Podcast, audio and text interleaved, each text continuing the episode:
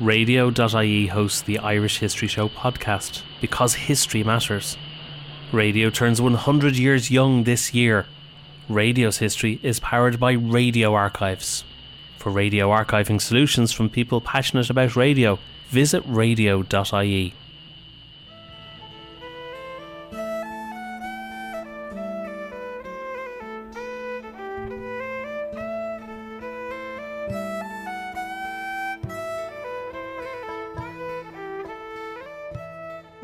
welcome to the Irish History Show. My name is Cathal Brennan, and please check out radio.ie for all your radio archiving solutions. You can visit our website, irishhistoryshow.ie, for a full archive of all our previous episodes. You can follow us on Twitter, at Irish History Pod, or on Facebook, facebook.com forward slash The Irish History Show. If you get a chance, please take a moment to rate and review the show on iTunes, Spotify, Stitcher, or wherever you get your podcasts. It really helps us.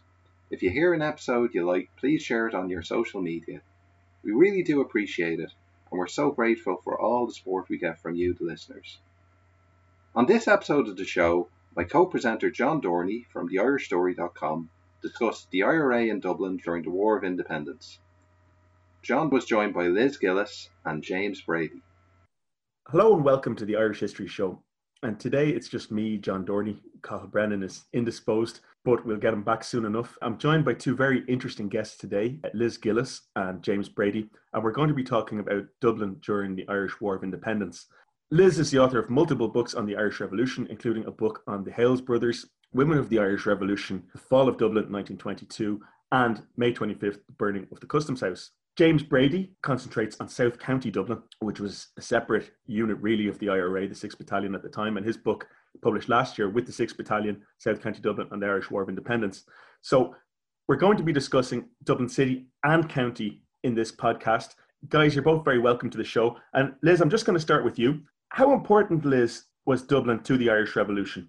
Was it central to events that, that happened here after the Rising? Thanks a million, John, for having us on the show. Following 1916, you have the whole period of reorganisation and the assassination war certainly Dublin leads the way there. You know, we have the forced assassinations taking place mid 1919. Um, in terms of barracks attacks and so on, though, we have to look to the, the country units, Kerry and so on in 1918. They were up and running at that stage. And then, of course, culminates with, with Soloheadbeg on 24th of January 1919. In terms of sort of operations being directed from Dublin, though, I know there was, they tried GHQ when it set up, tries to, you know, direct control to the country units, but it, it just wasn't feasible. So Dublin is a different sort of war zone in terms of the conflict, the way the war is fought. Um, it's dominated by the assassinations in 1919 and throughout 1920. It's raids for arms, but if you look at what happens in the country units, it is the attacks on the uh, RIC barracks. The RIC are the, the dominant focus of the IRA there. Where Dublin does lead the charge is in April 1920 when GHQ orders the nationwide attacks on the local income tax offices around the country and the evacuated RIC barracks. But it just seems that it's local commanders directing to their situation the way the conflict uh, should be carried out. And James, you know, is Dublin important? And does it have outsized importance stuff that happens in Dublin because it's the capital city of the country, including under British rule, and because all the major political and military commands of the Republican movement are based there? Dublin's very important. I think the county itself, the formation of the 6th Battalion, the South County Dublin Battalion, is there really to, to act as, I suppose, what would have been described as a, as a strong flanking unit. So, following the creation of the ASU and the company patrol in Dublin, the tempo of attacks on Crown forces increases in the city. And coinciding with this, um, South County Dublin's formed into its own battalion area in November 1920. So while there'd been quite a lot of activity out here prior to the formation of the battalion, it's not until the beginning of 1921 that attacks on Crown forces really begin in earnest out here. Andy MacDonald, who's OC of the 6th Battalion, is given instructions by Brigadier Dick McKee uh, shortly before McKee's death. at the hands of auxiliaries on Bloody Sunday to keep things moving in the district. The battalion to be seen as playing a vital role in hampering the activities of Crown forces by drawing personnel from the city. The battalion covers an area stretching from Merrion Gates to Bray. This would have extended west to Dundrum and Milltown, also incorporated the, the Dublin Mountain District, Sandyford, Ticknock and Barnacullia. So an area roughly similar to today's Dún Laoghaire-Rathdown, but also incorporating a part of North Wicklow. It was initially part of Joseph O'Connor's 3rd Battalion, um, which covered an area south of the Liffey from Camden Street to the Grand Canal and would have stretched all the way south through the South County into North Wicklow. So in early 1917, O'Connor makes a concerted effort to reorganise the county. There's two active companies in the district this time. Uh, there's one in Laoghaire and another in Dundrum, uh, a series of dispersed and, and disorganised units. And he dispatches two young officers, Andy MacDonald and Mick Chadwick, out here to help with reorganisation. And, and they effectively spent the next three years touring the area by bicycle, helping to get units in, in different districts up to company strength. And Liz, James has talked to us there about the 6th Battalion, which is in the rural kind of South County Dublin. Can you talk to us about the city units of the IRA in Dublin? Yeah, so you had five battalions in the city area. So the first and second operated on the north side. The dividing line would be O'Connell Street, Fourth Battalion, O'Connell Street, all the way out to Church Street area, Blackhall Place, all of that area. Second Battalion, O'Connell Street, all the way down to the, the docks. The third and fourth were on the south side of the city, as uh, James mentioned. The third Battalion, Camden Street, all the way out to Wicklow. And then the fourth Battalion was Camden Street, out as far as Clondalkin and Rathfarnham. And then the 5th Battalion was the engineers, and they were made up, or that was made up of men from all of the different units, all the different battalions, and their specific job would be engineering. And then, of course, we had Cumann There were a number of branches of Cumann Na Fianna were very active as well. And then, of course, the Citizen Army, the remnants of the Citizen Army were still active there, certainly around the East Wall the Docklands area. So that's the makeup of the city battalion um, at that time. Yeah, now we're not going to go into depth on it today, but there's also a Fingal Brigade in the North County as well. Yeah, so you have the whole of the city and county of Dublin represented in by the War of Independence. Everywhere is represented with units. Do we have ideas of the numerical kind of strength, guys, on, on uh, Republican fighting organizations in the city? I know the 6th Battalion would have had a couple of hundred, maybe maybe 500 members. Yeah, I mean, I think the, the military pensions have, have really inflated figures as far as I've seen. You know, you're talking about four or 5,000, but the number of active uh, men and women is a lot lower, though, isn't it? I suppose, John, the thing to remember as well is that it was a part-time army. So the figures I've, because I've used them in relation to the custom house and the aftermath of the custom house, that as you say, four or five thousand with probably about six hundred in prison. But it was a part-time volunteer army. So maybe the numbers aren't actually too inflated because it was men. If you notice the way the ambush that carried out in the newspapers like sort of reflect this, is that ambushes take place, you know, first thing in the morning, um, in the evening, in mid-afternoon when people, you know, are available to carry out those attacks, those harassing the enemy. And certainly after Bloody Sunday and once the active service unit is created, that's the full-time unit, which was a core unit of 50 men, full-time paid units, bring the fight to the enemy. But you then see once we come into 1921, all of the battalions are told to up your game, increase the attacks at every opportunity, and certainly the third battalion really, really ups its game. Um, the 4th Battalion really comes into its own later in 1921.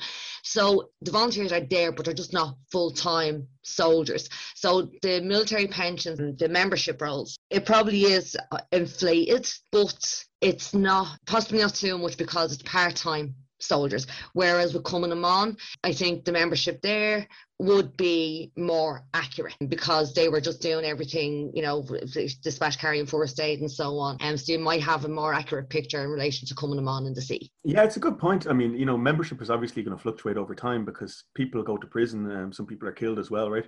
Yeah, definitely. But I, I think, and, and Liz pointed out there, that there's only ever a core, a small core group within every company who are engaged in what you would term active service, who are engaged in combat.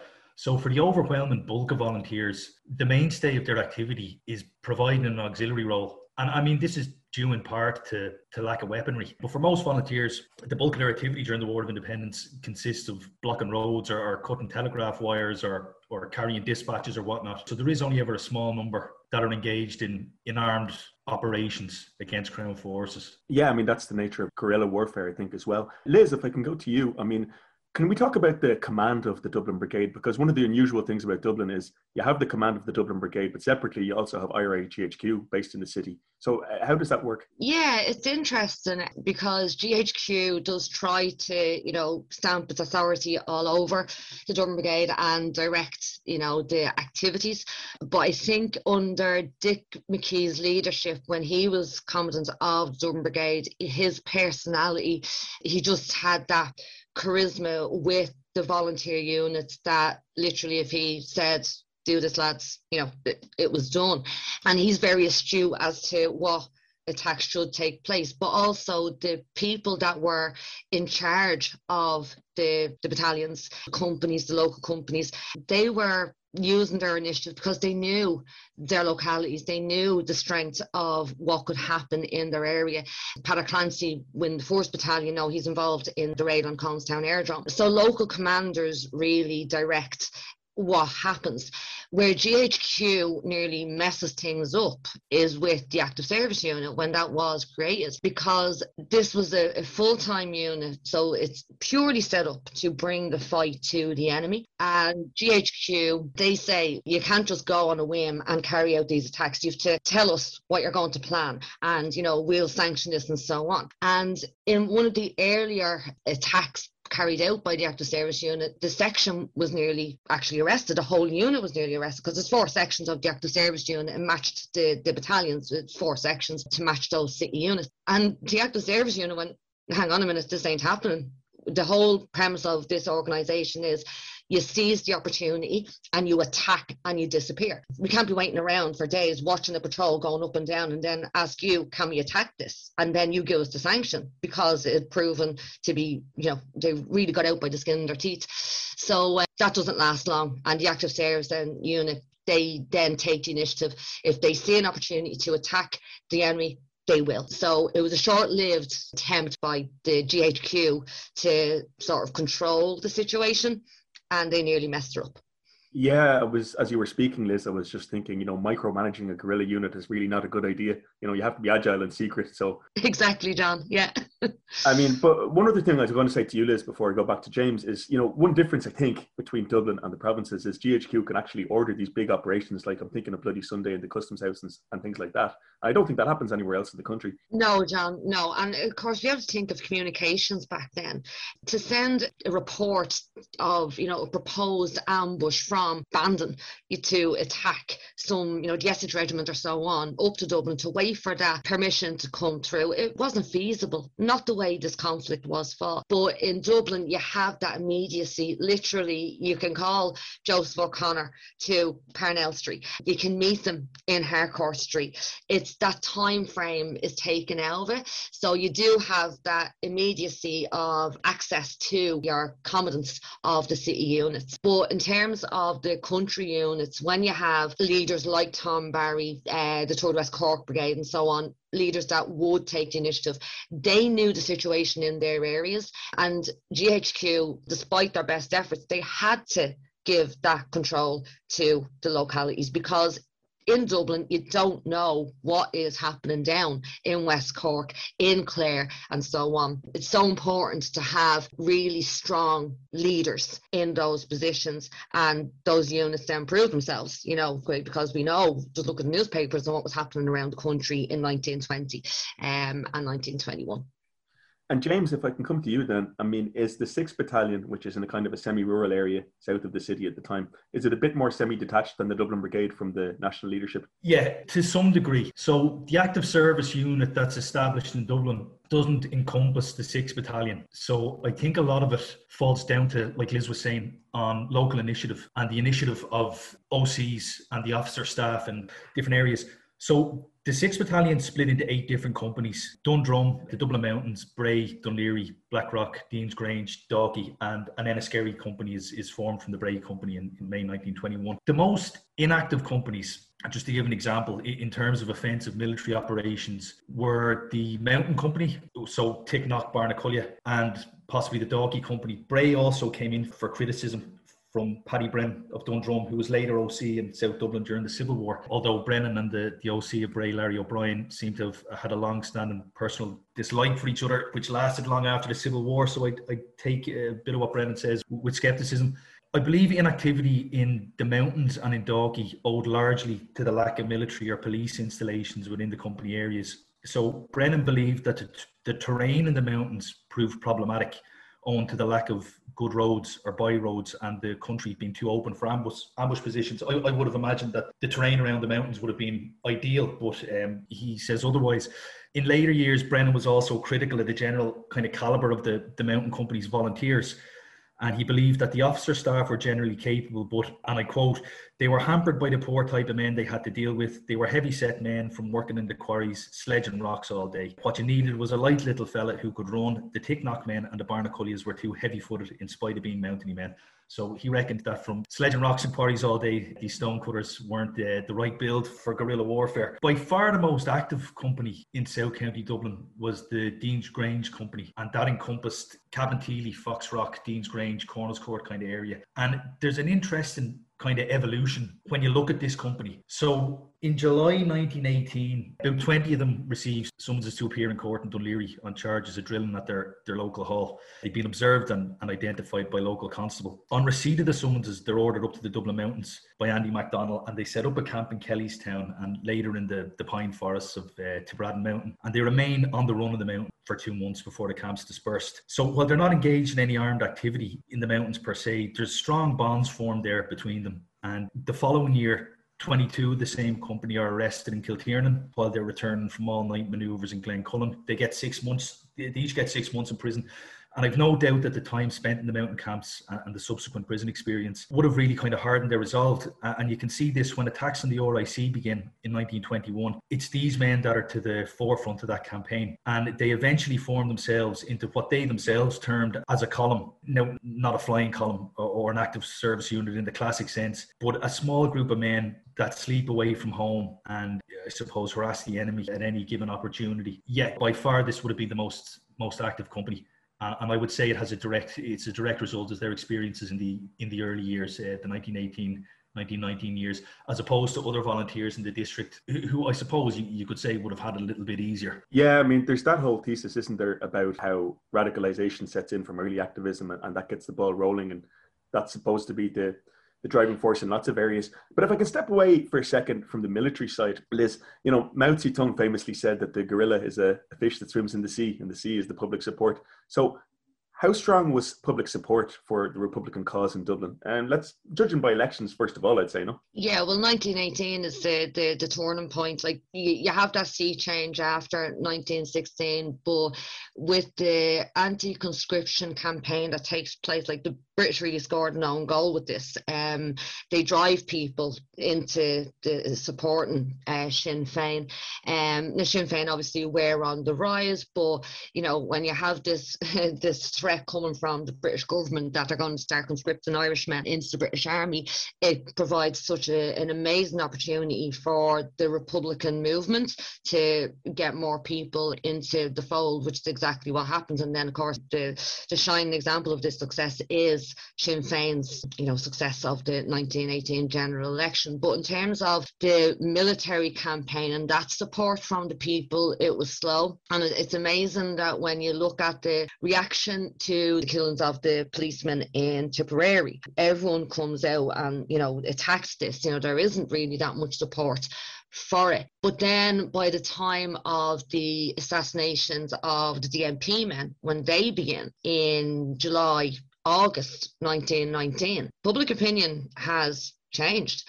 Now it's not a widespread support. There is a lot of shock at this. You know, these assassinations are carried out in some cases in broad daylight. There's one DMP man, a G man, and he's shot at his house, like literally as he's going into his front door. But then you've got the reaction to these events from the authorities, from the Crown Forces. And everyone is suspected as being, you know, with Sinn Féiner, which is the usual thing that the British do.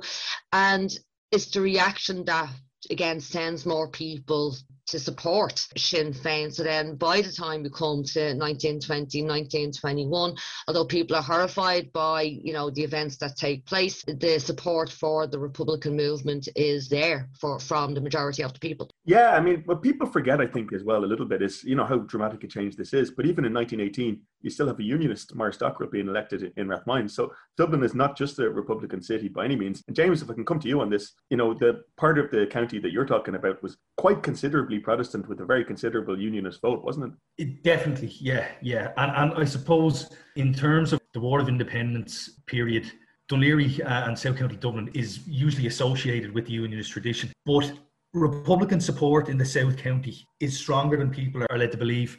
So it's an area with a strong unionist and constitutional nationalist support base. As late as 1910, the South County constituency returns a Unionist MP in the form of Sir Walter Long. Protestants form a significant minority in the area and would have been overrepresented in the higher strata society. So, just to give an example, compared to less than 20% of Protestant population for Dublin City, in electoral wards like Kingstown East and Glasthule, Protestants make up 30 to 35% of the population. In Monkstown, Catholics are in a minority, actually a minority.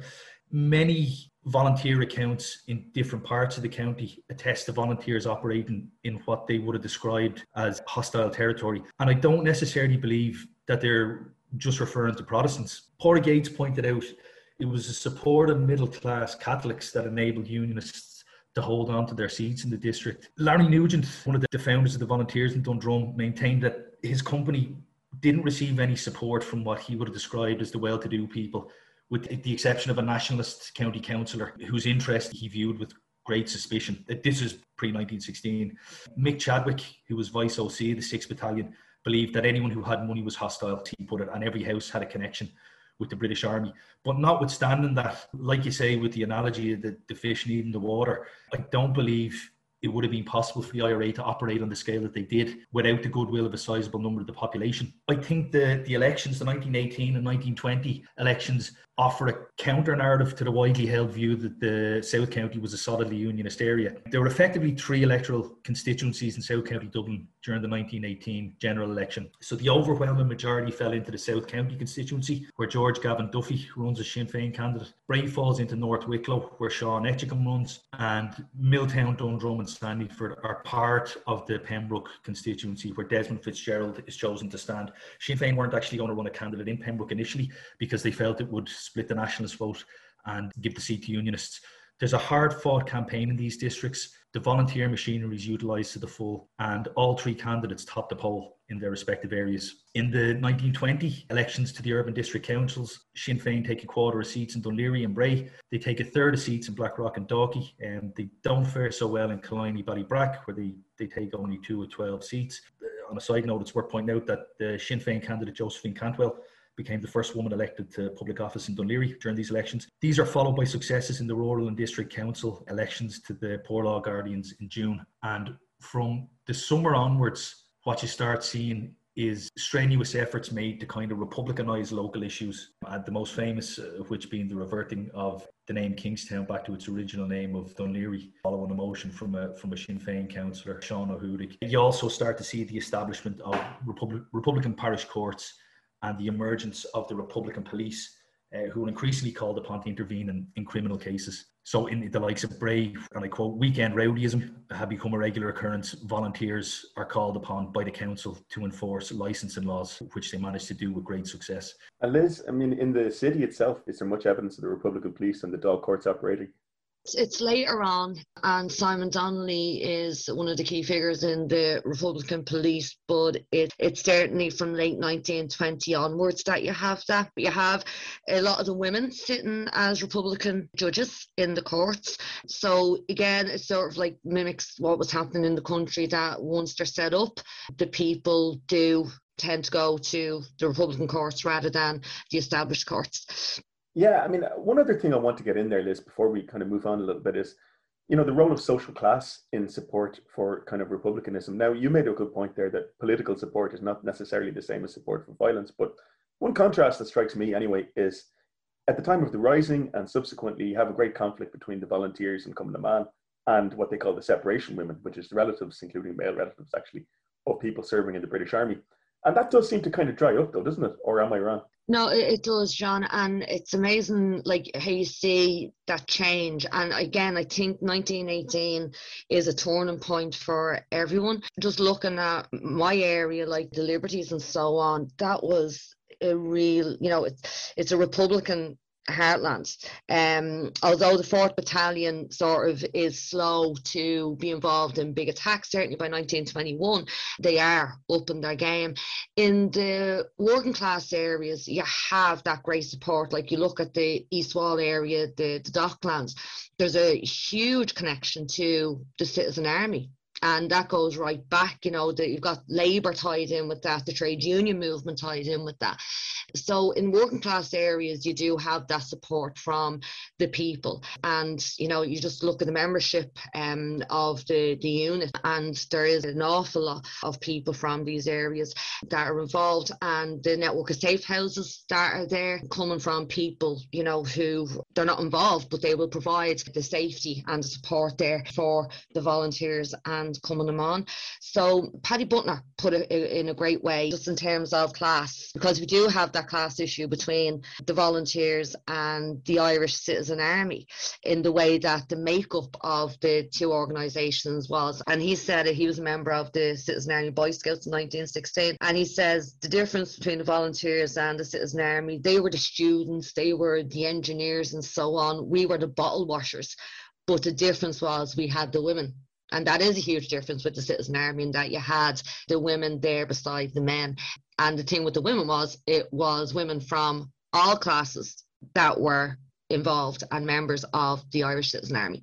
Just one more point before we move on on the politics, James. I'm going to come back to you for a sec. Is you know what, what's the role of labour? And I'm talking about organised labour here in the trade union movement with regard to the Republican movement in the period. Well, Labour are, are quite active, certainly in the South County, but there isn't too close a relationship there, other than some individual cases. They, they don't necessarily work hand in hand. Obviously, Labour step aside in the, the 1918 general election. The 1920 local elections, they're back in the mix. For the urban district councils in the South County, they take 17 out of 84 seats compared to Sinn Féin's 23. So they're they're equally as strong and you know you could say nearly nearly equally as popular and they do you do see labor figures on the in the republican courts local labor leaders and local trade union itgwu representatives labor in dunleary like i mean during the lockout there were strikes out this way. Keaton's coal yard in Dunleary would have been a major one. And there were quite a number of arrests and there were quite a number of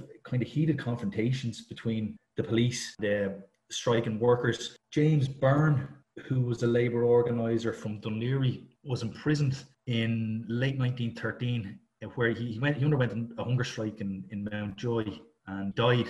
He was hospitalised as a result of it in Monkstown Hospital, and he died. So that would have been the scene of, of, of a large demonstration. Um, a couple of thousand people would have would have followed his funeral procession to Deansgrange Cemetery. James Connolly gave an oration funeral, but their actual role in the War of Independence, they wouldn't have been too involved in sort of Republican activities from what I've come across anyway. Paddy Moran obviously was chairman of the Grocers and, and Vintners Union. He was a barman in Dunleary, in Dunleary and Blackrock, and he's executed in March 1921 for his role in the Bloody Sunday killings. He's actually convicted of a, a, killing he had no involvement in, but he was involved in, in the shootings that morning. He was involved in a, in a shooting in the Gresham Hotel. He's arrested in February 1920 in a labour dispute with another local union organiser, Paddy Meany. He's a barman in Goggins's, uh, pub in Monkstown, which is still there as Goggins's. And Paddy Meany is killed during the burning of Ballybrack Barracks not long after that, a couple of months after that,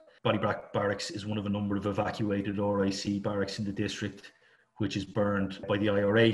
During the burning himself and another volunteer, Thomas Dunn, who was from Wicklow and uh, was living in Dalkey. Paddy Meany himself was actually from Leighlinbridge in County Carlow. These two guys are actually trapped inside when the building is set alight. Uh, they suffer horrific burns and are taken to the city where, where they die a, a, couple of days later. And Liz, if I can come back to you and we go back now to the military side of the campaign, you know, the IRA's campaign in Dublin is relatively slow to get going in 1920, isn't it? Yeah, again, I suppose it just goes to show the difference between Dublin and country units and who they were fighting against. And we have to remember Dublin was a garrison city. You know, it was a ring of steel around Dublin. The barracks that just completely surrounded the city. So you have that huge military presence, but then you have, of course, added to that, it's the police force, G division of the DMP, although the DMP themselves sort of, you know, take a, a step back. You do have DMP men that, you know, do continue to go after the IRA, but the majority of the DMP don't really get involved in the conflict. And I suppose what dominates Dublin in the first half of the War of Independence is the assassination war, it's the intelligence war. You have the raids for arms, and there's a lot of successful raids for arms, Collinstown in 1919. So you have, it's like they're really getting organised, but the key threat in Dublin in the immediate beginning of the conflict is the threat from G Division of the DMP because those officers, those detectives can identify who are the key players that are involved in the volunteers uh, and the IRA. But then, of course, we come to 1920 and you have the arrival of the auxiliaries, and that really does change the game. We have the reorganisation of the British intelligence thanks to the efforts of the IRA and the success of the IRA in assassinating G-men. So that is the game changer there. Um, and you see then the increase in attacks carried out by the IRA in Dublin. But then you have, with the formation of the Active Service Unit, which James talked about earlier on, in uh, December 1920, once they get going, their sole purpose is to bring the war to the enemy at every given opportunity. And the battalions are actually then told as well up your game and that's when you see the huge increase in the attacks in pretty much every area um, of Dublin City. 1920 I suppose we, we tend to forget what Dublin was like back then. Like the city was the between the canals. So what we would you know Crumlin and so on where you have the RIC barracks they were being attacked by the units in their areas but they're county Dublin at that stage rather than Dublin City. So you do have these activities, but it really is, as you say, 1920, the arrival of the auxiliaries changes everything. And then once the formation of the active service unit takes place, it's like Dublin then is like the rest of the country with these ambushes against the military. You know, Camden Street in the 3rd Battalion area, it, it's that area is called the Dardanelles because of the sheer level of attacks carried out by a company of the 3rd Battalion against the military because Camden Street was the main artery for the military coming from Portobello Barracks, was now Cathal Brugha Barracks, into the city.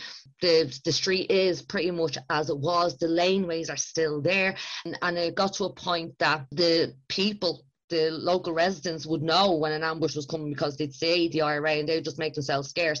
So all of a sudden, the the people themselves sort of take themselves out of that danger. It didn't mean that the people still weren't caught up in events, but that was one of the areas that was so, so active where you have the IRA, the 3rd Battalion carrying out attacks, and the normal IRA unit, it's not the active service unit, it's the ordinary volunteers that were carrying out those attacks. And Liz, one more question on that. Can you give us a flavour like of a Dublin ambush? Because it has to be very quick, doesn't it? And and very anonymous. It does literally a hit and run. You can't be sort of hanging around. And Joseph O'Connor, you know, is is really, eh, you know, pushing this. But I suppose one example I'll give you is the attack on the LNWR Hotel in April 1921. It took place at 8 o'clock in the morning before people would be going to work. So that minimises the amount of civilians that would be around. So you have the minimisation of uh, potential casualties. You attack quick and you disappear. Now, again, it's like these are local men, so they know the streets, they know the exit routes and so on because they are their streets. A military tender would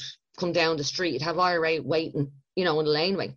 And you have the attacks, the grenade attacks. Um, so volunteers throwing a grenade at a military lorry and then that's you know the attack taking place. But then the authorities countered that by putting the wire mesh over the lorries, so the grenades will bounce off. Then the IRA adapt by putting the hooks on the grenades, so you still have that threat there that it's still an effective weapon. And then what the authorities do is they start to carry hostages, and you have Josephine O'Keefe, who was a member of the Inghinidhe na hÉireann branch of Cumann and she is one of those that's taken hostage. She was arrested at a football match in Crumlin where IRA men had been taken taking part in this football match and she saw a patrol of auxiliaries coming. She got the word to the men they're coming for us. They got away, but she was arrested.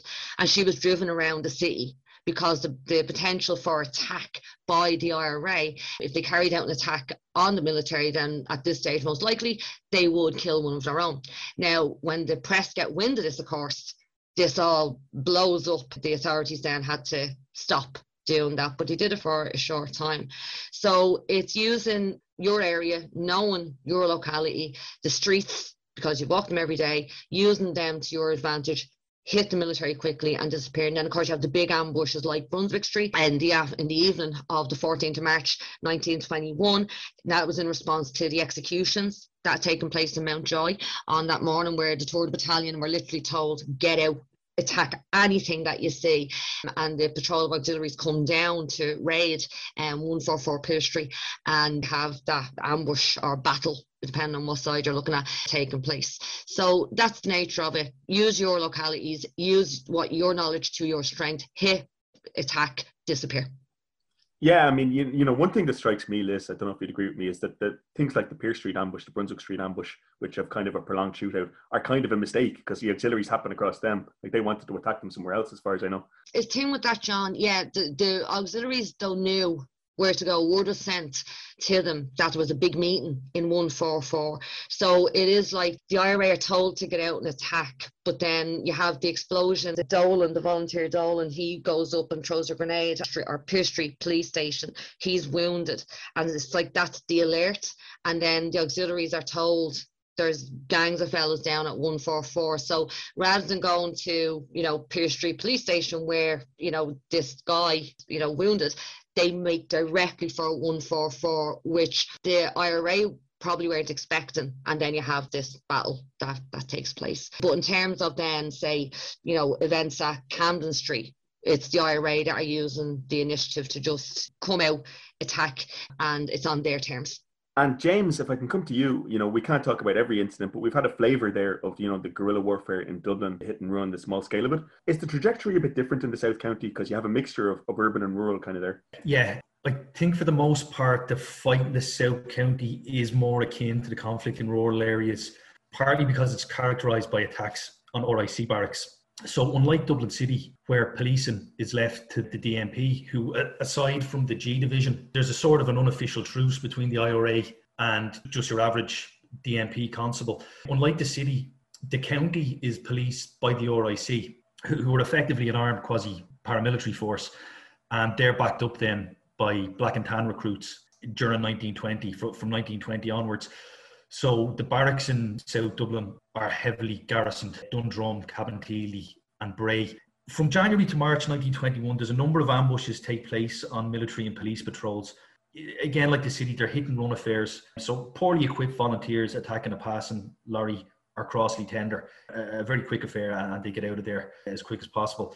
There's one fairly intense shootout in February at Merrion Gates where uh, 11 volunteers attacked the military postal lorry and its armoured car escort and there's two civilians killed when soldiers returned fire. There's an attack on military patrols then in, in Dundrum and Shankill and an auxiliary patrol in Laoghaire and a, and a police foot patrol in Dundrum. But from April onwards, attacks on RIC barracks become a, a regular occurrence and yet they, they'd be far too numerous to mention individually. But what's interesting to note is that these attacks, they were never initiated for the purposes of, of capturing the buildings. So the barracks were sturdily built as I said, strongly garrisoned and situated in built up areas, and as well as the number of police and TANs in the barracks far outweighing the number of men available for an attacking party, the defensive protections were, were impregnable against sort of homemade grenades and, and, and light armaments. And often hostile population made it impossible to move a large body of men unnoticed. Paddy Brennan again points to the terrain of South County Dublin. He's talking about South County Dublin in general now, where he says the county has a number of main roads crisscrossed with a range of by roads, uh, laneways, accommodation walls, and two railway lines, meaning that you require considerable personnel to guard all the kind of uh, to scout and guard laneways in order to prevent an attacking party being cut off and surrounded. And I think that's important to note that even in the most rural parts of South County Dublin, that reinforcements are never really that far away. Barrack attacks usually consist of a bomb being lobbed at the building, followed immediately by a burst of gunfire. Police then usually respond with heavy fire, often with machine gun. Volunteers then intermittently fire off a number of shots before retreating, before the arrival of, of military or auxiliary reinforcements. The psychological impact of these attacks, though, for the constables that are holed up inside can't be underestimated. So, not knowing when the next attack is going to come. And when you read British reports, police often thought they were coming under attack from a large number of volunteers as opposed to the, the handful of men actually taking part in the attack. And despite the strong police defences, they could be heavy affairs. In one incident, volunteers drove past Cabinteely Barracks. They managed to lob a bomb into the sandbag enclosure where a number of policemen are, are standing smoking. This took place here in the middle of the day. Another occasion, a black and tan shot while tending to the garden at the rear of Cabinteely Barracks. He dies a couple of weeks later and uh, Black and Tans from from Cabinteely entered the home of a local volunteer, Thomas Murphy, and, and shoot him dead in front of his family. And uh, it's worth noting these sniping attacks they don't just take place in rural districts.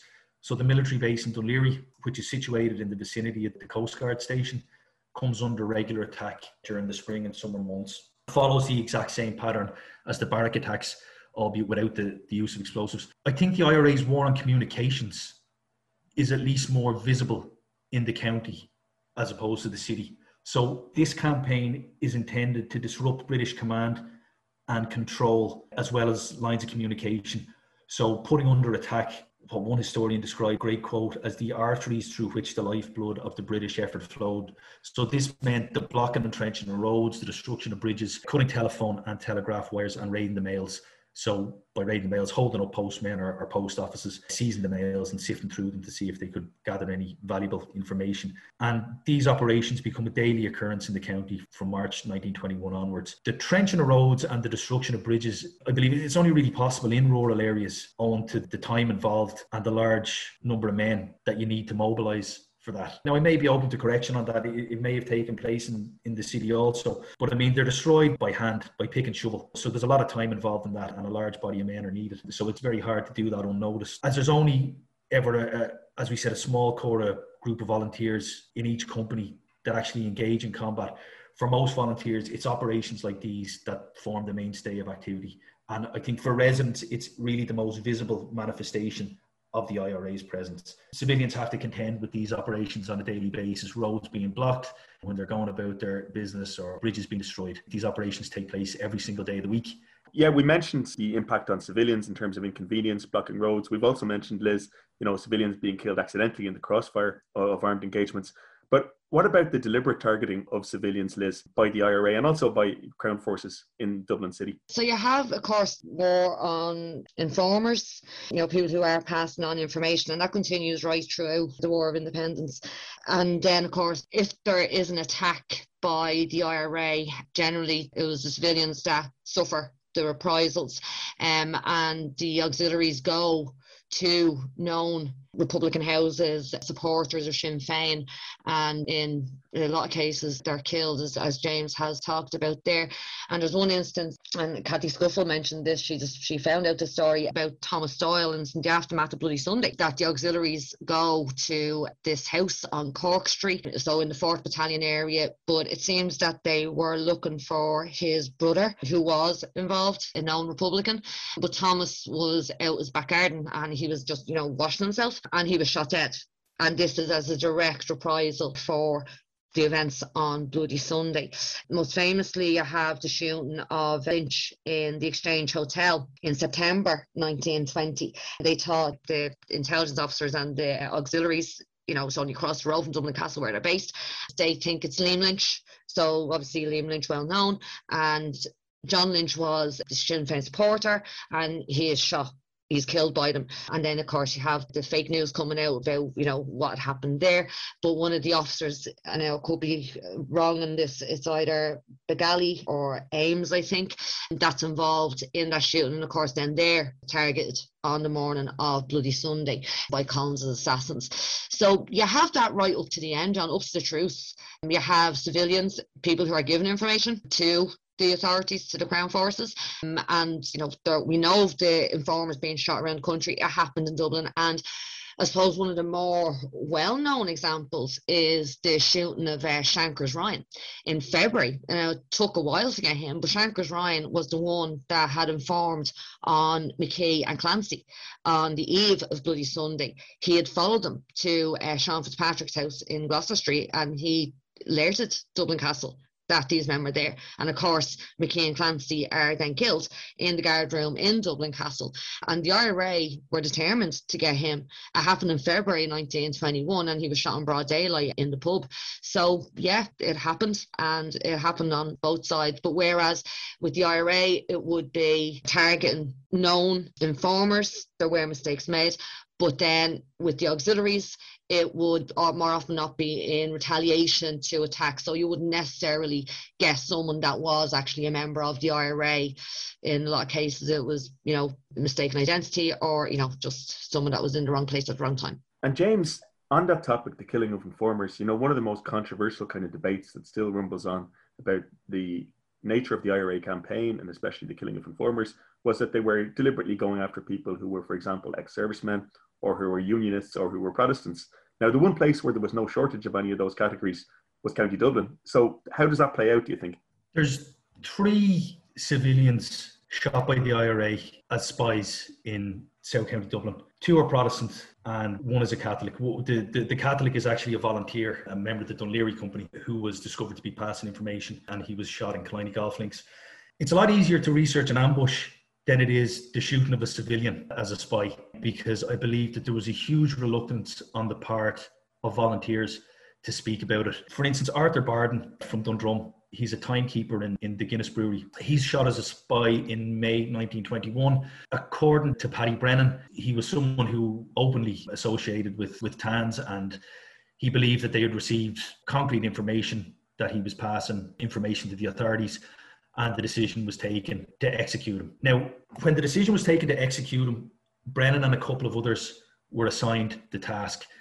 And by his account, he was crestfallen. Himself and the group of men were absolutely crestfallen. They went out to the La Scala Theatre in town, and when the show was finished, he brought them around to a church and explained to them what they had to do. He said that he'd been in combat many times, and he said that there's a huge difference between shooting at someone you know, from a distance or, or, or, even hitting someone from a distance. But it's a lot more intimate when you have to take a man and shoot him. You know, what happened in that instance was, unbeknownst to them, one of their group took it upon himself to carry out the, the task himself and shot Barden while he was on his way to work. And uh, by Brennan's own account, he said he remained grateful to that man for the rest of his life. There was certainly reluctance to talk about the shooting of spies. So it's very hard to ever get the full picture. As far as the three spies that were shot in the South County, I mean, the IRA were adamant, you know, that that these were involved. But yet, two were Protestant, one was Catholic. But I, I personally haven't found any real evidence of a sectarian dimension to the IRA's campaign in the county. Protestants provided the main target for arms raiding, and uh, there's no question of that. But these were families that generally had a tradition of service in the British Army.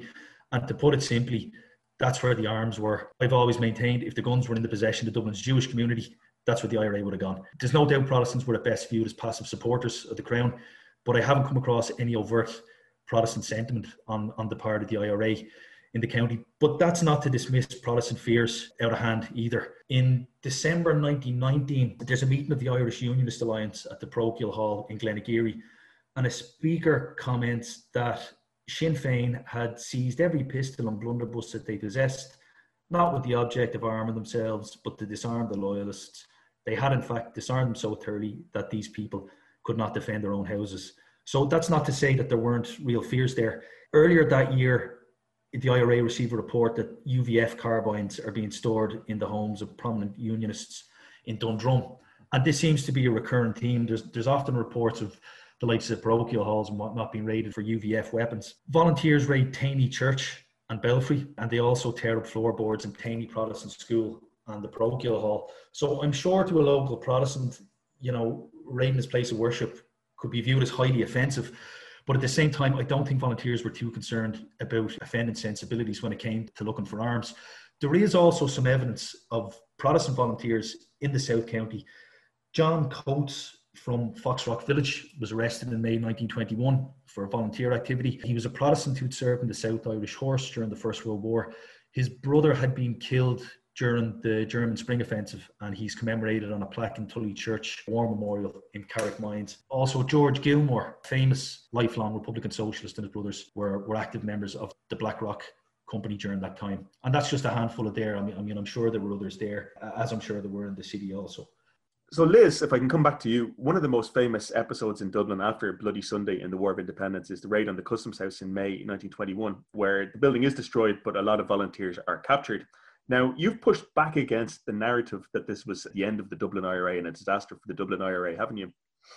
Yeah, it's the second battalion, John, that are really affected by the Custom House attack and the active service unit because you had members of the active service unit, particularly the second battalion, um, that are in the building. The second battalion itself, because the Custom House was in their area of operation, they're the ones that go into the building. So it's primarily those that are in the building that get arrested. But the number bandied about, as in how many were involved, has always been 120. That's who were in the building, and you've got like upwards of 90 arrested. However, as I've discovered with researching this, is that close to 300 men and at least four or five women were involved in this operation. You had to have that huge support. So every battalion was involved in this operation. So it's a sword um, of the people that are involved that are arrested. In terms of the, the capabilities of the IRA after that, you have Liam O'Doherty of the 5th Battalion, he's the OC of the engineers. Like he came out very strongly saying, you know, the 3rd Battalion were, were well able to carry on and they did that. And you see an increase in the attacks because after the custom house, it's a bit like Bloody Sunday. And it's the nature of the War of Independence that the British have successes against the IRA. It looks like they're defeated, and then the IRA come back. And we have to remember this, John. The IRA only had to exist the British had to completely destroy them. The drain on the, the sort of ability of the British to carry on this conflict, the support that they were losing in Britain, this all ties into it. But if you look at the actions then after the Custom House, like the IRA are back out on the attack very soon after the Custom House raid, because it looks to the British, we've got, you know, 100 men in custody that's the Dunn Brigade wiped out. It wasn't. The 4th Battalion then really began to step up. The 1st Battalion, they were, you know, doing their own thing as they always were. Um, and there's an instance with, I think it's a company of the 3rd Battalion, they became so active, were, were really, you know, up in the game that they were stood down because they're carrying out too many attacks in their area ammunition is always the huge problem. It plagued the IRA.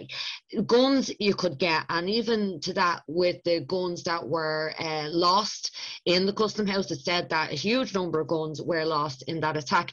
The fire brigade actually managed to retrieve a lot of the weapons that were dumped in the custom house, and they were back in the hands of the IRA very, very quickly. But the IRA shift their methods because they then begin to attack the transport the support network of the Crown forces. Because it was also discovered, John, that a horse was actually more valuable than a man, as in it cost the authorities more. If you shot a horse, it cost the British government more than a soldier. So you start to see the attacks change in that the famous one is the attack on the shell factory in June, where they take out literally armored cars and military tenders. That means that, you know, lots of soldiers cannot get from A to B. Armored cars cannot, you know, be used to patrol the streets. Troop trains begin to be attacked. And then, of course, we have the introduction of the Thompson submachine gun. Now, there were 500 left in Hoboken, but um, a number of them did get through and they begin to be used. So, yeah, the Dublin Brigade, it wasn't defeated. They did still carry on their actions. And as I said, the IRA only had to exist. The British had to completely destroy them. And that's exactly what happens. As in, you know, the IRA did exist. They continued to arrest the authorities. So, you know, something had to happen. And then it's the British that sue for peace with no conditions, which was a huge, huge uh, change from, you know, December 1920 when they were putting out peace feelers, but the conditions were attached. By May, June 1921, that was gone. They're the ones that were looking for the truth. Yeah, you know, I mean, there's kind of two parallel things going on, isn't there? There's talks in the background the whole time. At the same time, there is unquestionably a, a, move by Lloyd George from you have to surrender and give up your arms to we will talk about independence without preconditions. You can continue to exist as an armed force. That's a, a massive shift by the time of the truce. It is, John, and Richard Mulcahy makes that point because when we have, like, if you look at, you know, the response from the men in prison at that time, and you know, it's it's obviously huge because this had never happened before. But the big point that Richard Mulcahy made was is that they, the British, were the ones that asked for this. We didn't. So, you know, the greatest empire that the world has ever seen has said to us, "We want to negotiate. We want to talk with you." But there's no conditions. So that was a huge victory, moral victory, if you want, for want of a better word, for the IRA that they had brought, and Sinn Féin and the whole Republican movement had brought the British to the negotiating table on their terms. Yeah, I mean, just one more comment to you, Liz. If you read the British military record of the rebellion, as they called it, you know, they, they write that the IRA in Dublin was defeated. They were harried from pillar to post, is the way they put it. But at the same time, they say we were no longer in a position to carry out offensive operations. So I wonder if this is a kind of a contradiction. It is, John. And again, like for every, you know, reaction by the British, it drove more people into the support of Sinn Féin and the Republican movement. And again, you don't have to have the big attacks. You don't have to have, you know, these massive ambushes. You just have to exist and harry. And and James talked about this earlier. The psychological impact on the Crown forces was huge. That cannot be underestimated. And if you look at what Winston Churchill was proposing to do in Dublin or in Ireland if the conflict continued, like this whole country was going to become a police state. There was going to be barbed wire across the whole country, you know, setting up pillboxes, you know, and seizing everyone's bicycles. Like, that is not a sign of a victorious government, you know, that has a situation under control. And the big thing, John, is the propaganda war is so, so crucial to this whole conflict. And when you start to lose that support at home, which was happening in Britain, that's, a, a, again, another game changer. And James, how does the situation look, the military and political situation, I suppose, from the South County at the time of the truce? The South County certainly unaffected by the burn of the customs house and, and any losses that might have been incurred in the city. The 6th Battalion took part in a number of barrack attacks on the night of the burning of the custom house and an attack on the military installation in Laoghaire, which I believe would have been coordinated, I suppose, to possibly, you know, draw troops out from the city. But I mean, they wouldn't have suffered any losses or, or, or anything like that. I mean, they, they were largely unaffected. And I think the campaign in the count was continuing. There was no momentum really lost, certainly in June 1921. I certainly don't believe that the, the battalion was on its knees out here by, by any stretch of the imagination. Andy McDonnell did say that when news of the truce was received, that there were few regrets amongst his staff, if any. But I don't believe that that was necessarily a sign of fatigue. I mean, he, he could have been looking at it from a going into that they were going into negotiations from a from a position of strength. Yeah, I mean, just I guess a final question then, which is about like the construction of, of the narrative about the War of Independence in Dublin. I mean, you know, this thing of that the IRA was in dire straits in Dublin is, I think, bound up to do with the treaty split because the GH, you know, maintains this to show the validity of the treaty and the anti-treaty. I'd say, well, no, that wasn't true. I, I think it's a partisan debate. Would you guys agree with me on that? Um, Liz, I'll come to you first. Um, I would, John. I think the Civil War has a lot to do with the narrative of the War of Independence, and the Custom House is a prime example of this. You know, the Dev Collins argument, Dev's idea, Collins was against it, and it's like at, at the end of the day, Collins is the one that messes up the plans. In terms of weaponry, ammunition, you know, ammunition is the big thing, but if we look at what was being planned if there had been no truce, what the IRA were planning to do, you had, you know, plans for another Bloody Sunday because again, the intelligence war was still going on. Collins was planning another Bloody Sunday. You have the big operation, which is going to be bigger than the Custom House, and that was the shoot up. And this was literally called off on the 10th of July. And if you look at the brigade activity reports for the Dublin Brigade, every single battalion, they give a list of the attacks that happened, you know, 1921, 1920, and all of them have a 10th of July big operation cancelled. And this was a shoot 'em up where, because we had a curfew. So the only people out in the streets in the evening were the military. And the IRA had planned to basically descend on O'Connell Street and just come from every corner and they were going to shoot anything that was in Connell Street. So it would be the auxiliaries, the military, in possibly some cases, their girlfriends that are with them. And this was literally called off as the guys are going to take part in this operation, it was called off. The IRA were going to take the war to Britain. Now, there had been events in Britain at that time, but as in they were going to start targeting the families of auxiliaries. In Florence O'Donoghue's papers, you have the list of the names and addresses of auxiliaries. So stuff that was happening here, where the auxiliaries were going and the Black and Tans were going to the houses of Sinn Féiners and uh, Republicans, and they were, you know, killing the people and so on. Well, the IRA were going to start doing that. They were not going to target the auxiliaries, but they were going to target their loved ones, their wives, their families. So it was going to get an awful lot worse, John and the truce stopped it. James, do you want to say something on that? Yeah, no, I, would agree with Liz. I certainly don't believe that the IRA in Dublin, uh, again, were, were on its knees by the time of the truce. Attacks on barracks were continuing right throughout June and into July. There's an attack on the military in Dalkey three days before the truce. The IRA were, were as active as ever, or they weren't suffering arrests on a scale that they weren't suffering in the months prior to it. Okay, well, Liz and James, thank you very much. That was very interesting survey of Dublin City and County during the War of Independence, which is, of course, 100 years old, the end of it 100 years old this year. Thank you very much. And from me, John Dorney, and from my absent friend, Cathal Brennan today, goodbye. So that was my co-presenter, John Dorney, speaking to Liz Gillis and James Brady about the IRA in Dublin during the War of Independence. So you can follow us on Twitter at Irish History Pod or on Facebook facebook.com forward slash The Irish History Show. If you get a chance, please take a moment to rate and review the show on iTunes, Spotify, Stitcher, or wherever you get your podcasts.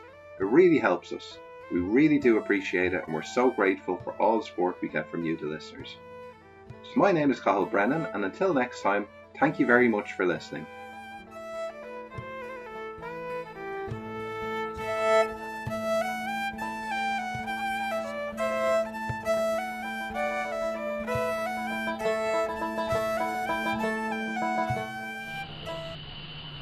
Radio.ie hosts the Irish History Show podcast because history matters. Radio turns 100 years young this year. Radio's history is powered by Radio Archives. For radio archiving solutions from people passionate about radio, visit radio.ie.